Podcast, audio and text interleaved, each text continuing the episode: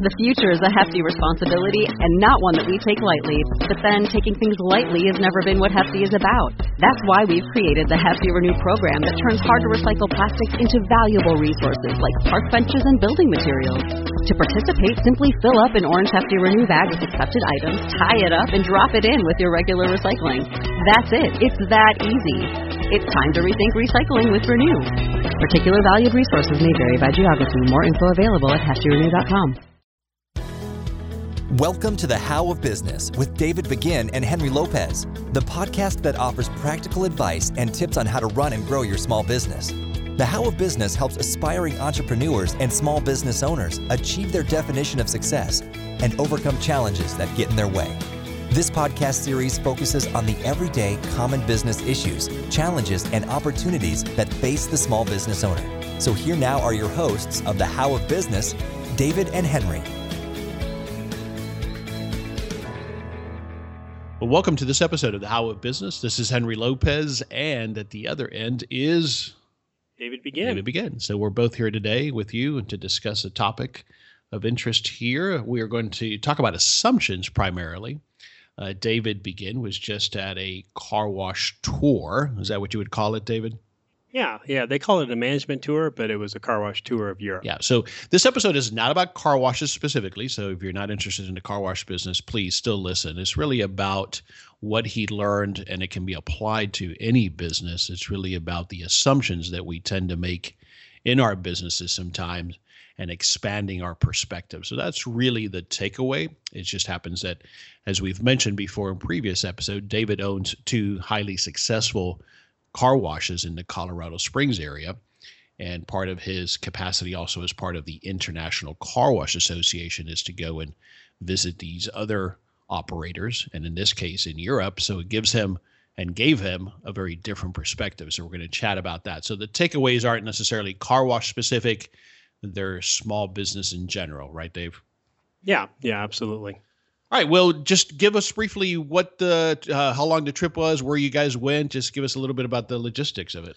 Yeah. So the International Car Association does these management seminars probably once or twice a year. They go to different parts of the world. This this year they went to Europe, and it was a week long tour. So we arrived on Sunday in Germany and left on Sunday. I think we arrived on arrived on Saturday and left on Sunday. So it was a seven eight day tour and there was a group of about 20 individuals from all over the country and who went on a bus tour through Germany. And then we went to France and Strasbourg.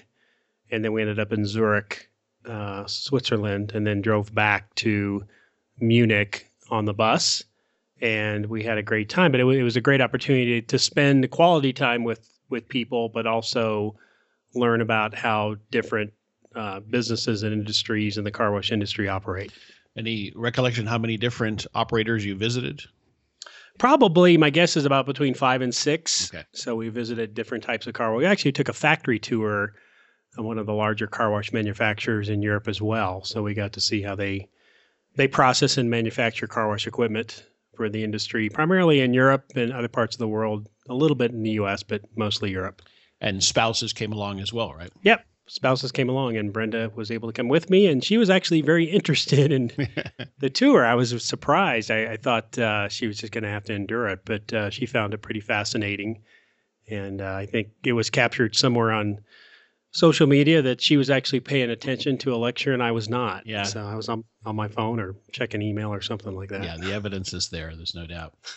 so, Right, so 20 other, so 20 other people, so about 20 other operators, all U.S. operators that came on this tour. Yes, on this one, all U.S. operators. So yes. yes. And when we say operators, what do we mean by that? they're typically owners of car washes. So you've got people who own car washes but don't operate them. So they hire people to operate them.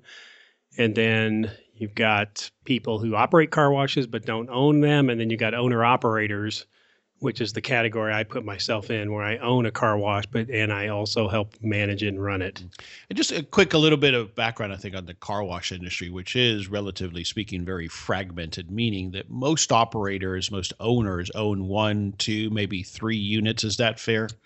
Yeah, I would say the vast majority own less than five. That's changing as we're starting to see money come into the industry. We have uh, equity, private equity firms now making some big plays. We're seeing larger chains. I think there was a stat that I heard a couple days ago that uh, the average large car wash owner was five car washes, and now we're talking maybe 20 to 30 car washes is what we're seeing for the average large operator. Wow, it really has jumped. But yeah, still, so the average guy, the average guy or gal who owns a car wash is it's not unlike any other business uh, industry that's fragmented. It's an individual operator. They've built up to maybe two, three, four, five car washes, but it's the same kind of businesses our listeners have. Yeah, yeah, yeah. It, it's very much a mom and pop industry. Uh, kind of developed from the self-serve in-bay automatic world where people would have a piece of property, they'd put some self-serve car wash bays. Uh, they could manage that an hour or two uh, a day, or you know maybe five hours a week. So it was kind of a part-time gig for a lot of people. It was a retirement job for many people, and they would take care of the car wash, take the money to the bank, and it was a pretty good situation. Then evolved more into tunnels. And so there's a lot of different models out there. But yeah, very fragmented industry. Still probably 8,000 car washes in the U.S. is what the International Car Wash Association estimates.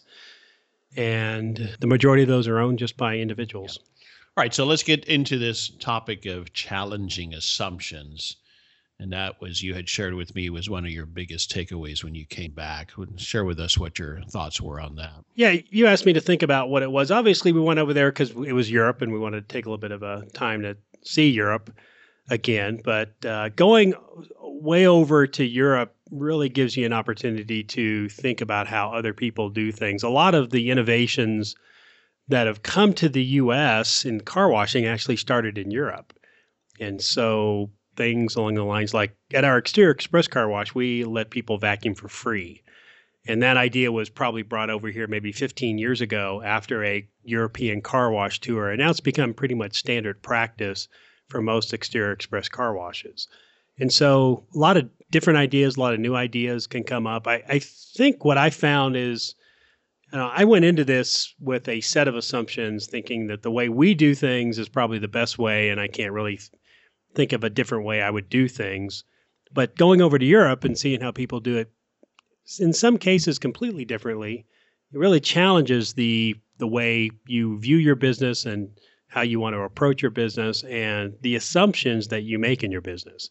I'll give you a couple of examples of that. One thing that we saw if we went to a car wash that had gas stations, most of the gas station pumps, if not all of them, don't have credit card readers.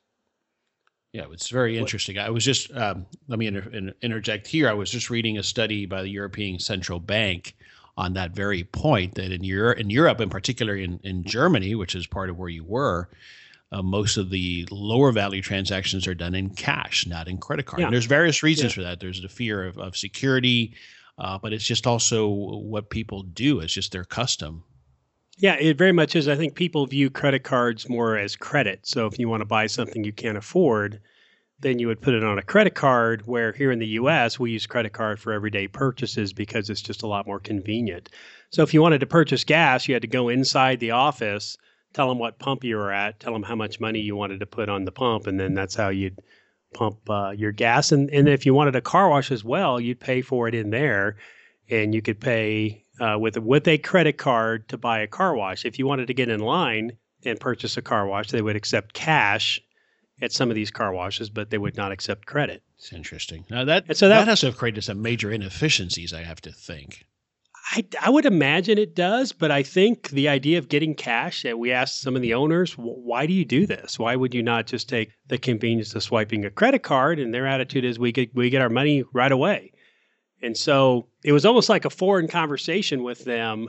Why we were asking, why, why in the world would you not accept credit cards? And they go, why in the world would you accept credit cards? It was kind of, you get that look in their eye that made us feel like, well, this is such an ingrained part of their culture that that they haven't really thought about that that part of it. So in Europe, it's very cultural that you don't use credit cards. Cash is what you use. They're probably a little bit more fiscally responsible than we are in the U.S. and cash sort of contributes to that as well. Yeah, no doubt, no doubt. So that that that was interesting. So that was something we had never thought about before, something I'd never kind of brought to the table as far as cash and why they use cash. Um, other assumptions that we were looking at is they don't use a lot of soap on the car. So we, we like to use soap for display purposes. So we use a product called Triple Foam, which is colored three three different colors and it hits the car. It kind of gives you an exciting look. In Europe, they would never do that because, uh, first of all, they like the idea of colored soap. There's something wrong with colored soap uh, over there. It's it's extra use of chemicals that are not necessary, and they really use very little soap. So I think they might actually you know spray a little bit of soap at the very beginning of the car car wash process, and then they would let the cloth clean it the entire rest of the way. Where most of us here in the U.S. wouldn't do that. We'd want to make sure we've got plenty of soap as we're going through the process up until the very end. So their, their whole concept about why they use soap, what type of soap, it would always be white. It would never be colored. Very interesting. Over there. And so that's one other thing that uh, they do. And then the other assumption I think they make is that energy is a very expensive commodity. So they do everything they can to make sure that they eliminate as much energy consumption as possible. And one area they do that is at the very end of the tunnel where we have maybe 15 blowers and each one of our motors is 10 to 15 horsepower each. They might only have three or four blowers at the end but they would use a machine to trace those blowers across the top of the car uh, to actually follow the outline or contour of the car so they could get that blower as close as possible to dry as much as possible. And then at the end, they would use cloth. So they would either have machines that would be twirling and the cars would go through it, or they'd have uh, brushes. They'd have things that look like brushes, but it'd be cloth that would come around the car. So they would use a lot less energy to dry a car, but they would use more cloth in, in the process as well. So their whole idea of energy consumption and how they consume energy is very much top of mind to them. So, and you know, some of the equipment is fundamentally different. So, coming from different backgrounds, the way they manufacture equipment, you know, their their philosophies on how they wash cars are different as well. So, it really kind of opened up my eyes quite a bit to okay, well, maybe the way I'm doing it isn't the absolute best way of doing it, and other people do it very successfully in other ways and from that perspective it's good. It's it's very good. Yeah no absolutely. So you know if you add up the what they're saving in credit card fees and in energy savings they they have to look at it generate these additional profits. What was the price point comparison? Were you able to make any comparisons obviously translating the value of the currency to us as to are their car washes typically more expensive than what we would pay for a comparable car wash in the states well, the ones that are, it, it, was actually all over the board. We had, there's one large car wash chain in Germany called Mr. Wash, which is owned by an individual named Richard Henning, and he was on our ICA board uh, a couple years ago. But they've got car washes over there. They got a car wash in Stuttgart. This is another different. They got a car wash in Stuttgart that probably cost 40 to 50 million euros. Wow and the average car wash here in the U.S. might cost three million dollars to to buy the land and construct. So it's this is a ten times operation. This is a multi-level. It's it's in a warehouse. There's multi levels to it, so you can drive to the second floor to get certain services, or drive to the third floor to get certain services. But his price points, he's he's a volume washer, so his price points are pretty comparable to our price points here in the U.S. But we did visit a car wash in Zurich, and another interesting point in in Switzerland when we went is people can't own land. So I, I didn't know that. Oh, did not um, know that either. So yeah, the, the state owns all the land, and you can only lease it. I so you do 99 year leases. But there was a car wash there in Zurich, which is probably one of the most expensive cities in the in the world. The, the base wash for that car wash was about 25 to 28 Swiss francs. So that's bumping up close to $30. Wow for a basic wash, and their top package was around maybe 100, 110, 120 dollars. And there was people lined up all the way down the street to wash their car there. Yeah. So their price was they had a Rolls Royce that they were about to detail that I think they were going to charge about two thousand Swiss francs. That's amazing. Yeah, yeah. So an interesting idea. Again, people are willing to pay in that environment. People were willing to pay, uh, you know, three to five times what I charge for a basic car wash. Right. All right, so we've touched on assumptions. We'll, we'll, we'll touch on that as we move through this conversation. But the other topic you wanted to talk about was just the value of spending time with different people. Now, there's different opportunities that we have for doing that in our businesses. Often we'll go to a conference or some type of a trade show, and so we have that interaction there, and that's great. But this was different because you were spending this intimate time with people over the course of several days traveling together. So tell us about the benefit of that. Yeah, there was there was a lot of travel time because we were traveling between three cities on the bus, and we'd be on the bus anywhere between two hours and six hours a day, traveling between sites. And so we had a lot of opportunity to sit down and visit with one another. And I got to know a few car wash operators in in the California area much better than I had before. I I, I knew them. We had talked briefly at trade shows, in other meetings, but it really gave us an opportunity to sit down and talk about uh, his car washes. He showed me pictures of some of the renovations he was doing. I was talking about my car washes and the programs I'm implementing. And it gave us some really good quality time to sit down and visit. And I visited with other people that had other car wash models as well. So the self-serve car washes and the in-bay automatics. When I use that term, it's uh, in-bay automatic or rollover, and that's one of the car washes where you pull in, and the equipment goes around your car and only washes one car at a time. Typically takes you know three to eight minutes to perform the car washing function, and then you drive out. So it's typically what we find at a at a gas station. Yeah, yeah, it would be a gas station, or some people have them. And you find them in smaller towns or smaller pieces of property. And so this individual owned maybe eight to fifteen of these uh, in-bay automatic or self-serves, and I learned a lot about that business. I had not really exposed myself to that business. I always said, "Oh, that's a business I would never be in." But after visiting with this individual, I learned a lot about it, and they're very successful at what they do, and they like that business. They would they would rather not be in the tunnel business because they don't want to deal with all the the labor issues that go along with that. But uh, you know, it inspired me to kind of think about in-bay automatic and self-serve car washing a little differently than I had before. Yeah, very interesting. And just to, since we're defining terms, the car washes, as you had mentioned, that you own are called exterior express washes, and those are washes for people that are listening, where you stay in the car, you either pay a person or an automated attendant, someone guides you onto the track and then there's blowers at the end, but nobody. Sometimes maybe they might have hand drying, but typically not. And then you have the option of using the free vacuums. That's typically the right. model in the states for an exterior express. So exterior meaning that the car wash only cleans the outside of the car, and express meaning that it's all about convenience and speed, right? Right, right, right. Yeah. And so that's that's the model that we've gone into. And there's full serve car washes like most of us know where you get out of your car, watch the pro, you know, you might go to Windows and watch the car go through and see people vacuuming it. And the big factor across those different models is labor and managing that component of it.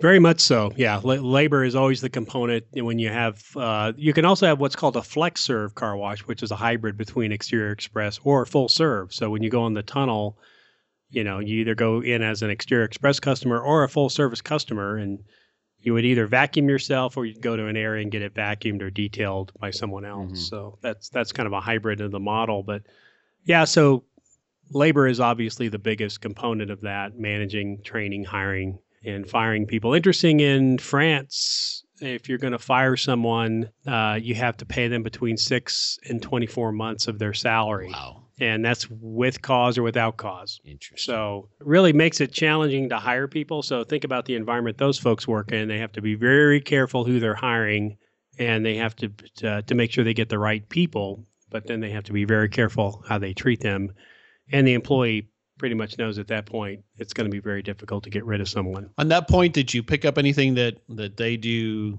significantly different in the screening process and the interview process and the onboarding process, or did you not get into those conversations?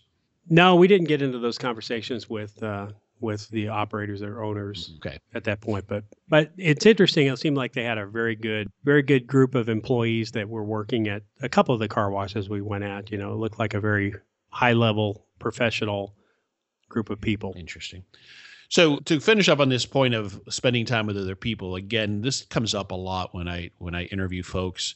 And it's this thing that when you become an entrepreneur, especially as we talked about at the outset, where in the car wash industry, as in a lot of industries of our listeners, you get isolated. You you don't know a lot of other business owners or entrepreneurs. And so you start to make assumptions and you don't expand your thinking. And so a trip like this, and this is everybody doesn't have an opportunity to do a trip like this, but what are your thoughts on how people can continue to expand their thinking, to challenge their assumptions, regardless of what business or industry they're in? Yeah, there's so many different ways to do that. In the car wash industry, the International Car Wash or the regional car wash associations we have here have roadshow tours. So they'll do this, but they do it only for a day and they'll do it in a certain city in the US. So that's been a very popular event that a lot of car wash operators attend to go see other car washes here in the U.S. Um, so interesting that the car wash industry is, is very much a cottage uh, mom and pop type industry, but people do like to reach out and visit and talk about car washing and get ideas. It's it's one of these industries that's for whatever reason has lent itself well to networking and getting together. Regional associations and the International Car Wash Association has really taken advantage of that by trying to create events and sponsor car wash tours and trade shows and meetings because car wash owners just like to get together. Yeah, if you're in an industry, there's there's I'm sure there's opportunities for people to get together physically but there's also opportunities to get together virtually. So there's so many different forums online now. There's meetups, there's different places where you can interact with people online. So that's the first place I would look. But I also encourage people to join associations. It's not not because I'm on the I mean I'm on the board of the International Car Wash Association, but I, I, I can't believe somebody has a business but yet they're not involved at an association level. It just I, I, I don't understand it. I'm sure people have good reasons why, but uh, for me, I would want to connect myself as best as I can to learn as much as possible to make sure I'm doing the very best I can as an operator and as an owner. But reach out to your association, whatever. I'm sure every, I, am amazed how many different types of associations there are out there. I've, I've been working pretty closely with our association CEO, and there's actually an association for association managers. so if you do that too many times, I don't know. right, happens, at some point.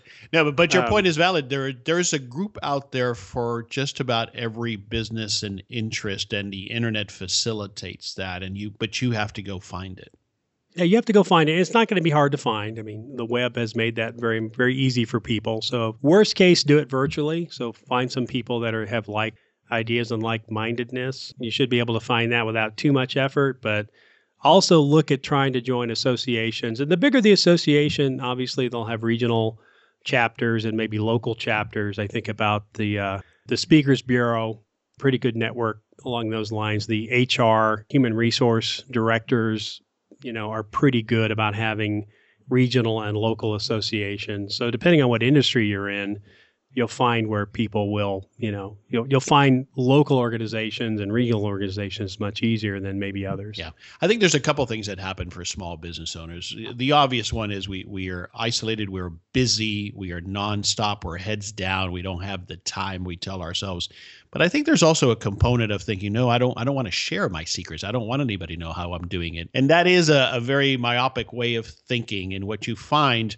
for example, you went on a tour of these different car washes, and I'm sure they shared within reason, they shared freely what they're doing because what you begin to understand as a business owner as you mature and look beyond just your little world is that uh, when you share, sure, somebody might take an idea, but it doesn't matter. What you're going to learn in return from that exchange is much more valuable. And, you know, the car wash industry is in specific. When I've been to the Southwestern Car Wash Show here, people are sharing. They're they're sharing their secrets, if you will. And what they get in return is they, they get that back from others and it's well worth it, right? Yeah, yeah. I don't think there's any secrets. I, I, think I realized, you know, I sort of felt like that when I first got into it, that I had this magical secret sauce that I was going to use to to be so successful. But then as time went on, I realized there's no secret sauce to this. You know, you might have a great idea and you might see somebody else have a great idea, but even if you see an idea that might give you some advantage that you think it's, it's depending on how you execute that idea will determine if you're going to be successful or not. So there, there are no new ideas. I think it's just people putting them together in different combinations. And the more comfortable I get in the industry, the more comfortable I get with my businesses, I realize that sharing information isn't going to affect me one way or another as far as my ability to execute. It was always interesting. Some people would never let you in their equipment right. room. It was secret, guarded like secret. Yeah. It was like, you know, there were elves in there, you know, making making chemical or something was going on. But at the end of the day, it's all the same equipment that most of us have anyway. Yeah. But that does, I think it does come with that isolationist kind of approach and that we can get into as small business owners and those other people are competitors so i don't want to talk to them. But in fact once you let go of that you'll find that boy not only do you let go of that that angst and that worry but you realize that oh my gosh i'm, I'm going to learn in return. And it's just and you, and oh hey somebody else is going through the same challenges. Imagine that. So yeah. you we have a tendency as independent business owners and uh, young and small entrepreneurs to isolate ourselves for all kinds of different reasons. And that's part of what I want to make sure people take away from this. Yeah, and you know, owning a small business is a lonely. It's a lonely prospect for a lot of people, Absolutely. and um, I find myself in that. I'm sure you probably do too. There's just you're dealing with so much, uh, not so much, but you're dealing with issues on a daily basis that you. Some days you just feel like I cannot do this today. Um, I can't get up and fight the world, and when you've got other people who are like-minded in the same situations, there's that feeling of, oh, okay, well, we we can be in this together, although we're doing it separately, but we're kind of in the same battle together. And I think people's desire to want to get together and be in, I'm going to use the word tribes, but like-minded people together having the same experiences. There's just a tremendous amount of benefit for that, and that's why I just I struggle with people that are not interested in being part of anything. And I, I, I know car wash operators that are like that. Yeah. They just they're not a member of any association. They don't go to any meetings. You know, they just they just don't do it. I would venture to say we won't go off on this tangent, but I would venture to say that a lot of those people they're not happy. They're they're they're angry. They're miserable. They're you know they're just not happy. I'm just going to leave that there. One last question before we wrap it up here. What was your impression on ease of starting and doing business in those countries that you visited, Germany, Switzerland, versus the United States? Did you get any impression on that? I think it's more difficult. I think businesses are under a lot more regulation there, which makes people jump through a lot more hoops. Um, it'd be interesting to sit down and talk to somebody about how difficult. I think maybe for them, it's just the way it is. And so they don't think about it as, oh man, this is terribly difficult. You know, we've got all these regulations and we've got to meet all these e- EU requirements and got all these environmental issues that we have to deal with. I, I think they just sort of do it. Um, I think it's just the environment they've been in and they know if they want to have a business, that's what they're going to have to do. So I, I know it's much more difficult in talking to them what they have to do with their water and how they have to clean it up and what they have to show is in the water and what's in the soap and uh, how they have to transport those things. Uh, I know it's more difficult there, but I I believe in their mind they just think up. that's just the way it is. right, They don't have a choice, but it does put into Yeah. perspective for us as we open new businesses that you know sometimes we need to just uh, realize it's we have it pretty good. Yeah, yeah, I think we do. I think we. I think it's been more. You know, yeah, I talked about this yesterday. It's getting more difficult here in the U.S. I believe. Uh, you know, the car washes we opened ten years ago. The process was much simpler, much easier than it was now.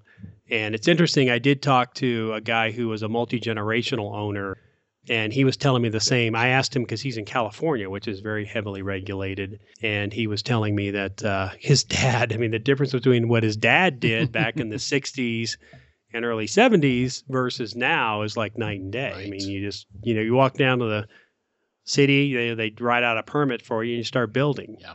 it was it was almost that that easy, but things are different. Things are different, but it's Yeah. still good, and you can still do business, and you can still start a small business in this country and be successful. Absolutely. All right, let's summarize the takeaways: assumptions and challenging your assumptions. Last word on that. you really got to put yourself outside of your zone. So I could have gone. I go to car wash tours in the U.S., but going to Europe really did that for me, and I, I feel like it's given me a fresh perspective on some things that could give me a competitive advantage. You've always got to be challenging your assumptions, but you got to put yourself in a situation where you can do that, and most of us don't do that automatically. So find some areas where you can challenge assumptions. Find people you disagree with. Find people who are doing it differently, and just spend time on that and ask yourself are there things i can learn from that Yeah, I think there's two things there that you're touching on. One is easier than the other. One is just physically getting out of your business, and whether you travel overseas or not, it doesn't matter. It could be traveling to the next town or the next city. But the hard part then is actually opening up your mind and being willing to take in different perspectives and not judge it and block it, which is what a lot of us have a tendency to do. You have to go into these other situations open mindedly and saying, huh, that's interesting. I didn't think I would ever do business that way, but let me look at it. Let me think about it. And I think that's what you have to go is with that mindset, with that perspective of I'm going to take it in. That doesn't mean I'm going to do it, but I would I really want to understand how they're doing something that's different from the way I'm doing it. Sure. And the guys that do that, I believe, and I've had this conversation with other car wash distributors or owners. The the car wash network around me, the guys that do that are the guys that I find are more Yeah, successful. they're always And asking and- questions, yeah. right? Yeah. Yeah. And then they're the guys that are more successful. They're the guys that are doing well, washing a lot of cars. They're building more more tunnels. Uh, these are the guys that are spending time on tours, learning, sending their guys to other car washes, and accepting people from other car washes to cross learn and cross pollinate. So I think goes back to being a, being a learner. If you're not a learner, um, you're not going to be interested in any of this. But if you're listening to this podcast, my guess is you're already a lifelong learner. Yeah, it's about intellectual curiosity. It's about opening yourself up to different ideas. Um, and part of that is not just the physical, you know, going somewhere else, but spending time with other people, reaching out to other people. And again, what happens is we can get so isolated in our businesses, especially if there isn't a community, a an association, someone who's facilitating that, and there's no community. Reach out. You'd be surprised how often is the case where that other business owner of a quote unquote competing business would love to talk to you about just a business in general. You'd be very surprised at how willing people are to have that camaraderie, to have that fellowship, to be able to share ideas. And it's not just about, I'm going to steal your ideas. That's not really how it works most cases. Agreed. I'll, I'm going to give you one more story, then I'll quit. But um, our association CEO meets with other association CEOs, and there was an individual who there's a product now called graphene. Uh, it's it's it's a type of metal, and this association guy went out and found out there was no association for people interested in graphene. So he created an online forum that people could join to learn about graphene and he has 6,000 members in this council. But he just went out and realized there was a hole out there. And through LinkedIn, got people who are interested in graphene to join this graphene council. Yeah. And he created an association from scratch. Great example. Yeah. All right. Any last uh, thoughts before we close it up? Nope. Go out and join your association. If you're a car wash owner, join the International Car Wash Association. Perfect. All right, folks. Thanks uh, for listening to this episode of the How of Business. This is Henry Lopez, and David Begin. and if you're listening to us on iTunes, we would welcome and thank you for subscribing to our show. And we look forward to having you join us on the next episode of the How of Business.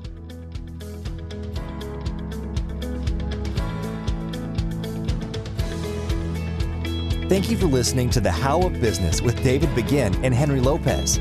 We hope you found practical ideas to help you start, manage, and grow your business. If you enjoyed this podcast, leave a comment on iTunes and go by LevanteBusinessGroup.com and learn more about Levante's resources to help you with your small business. Until next time, thanks for listening and go live your dream.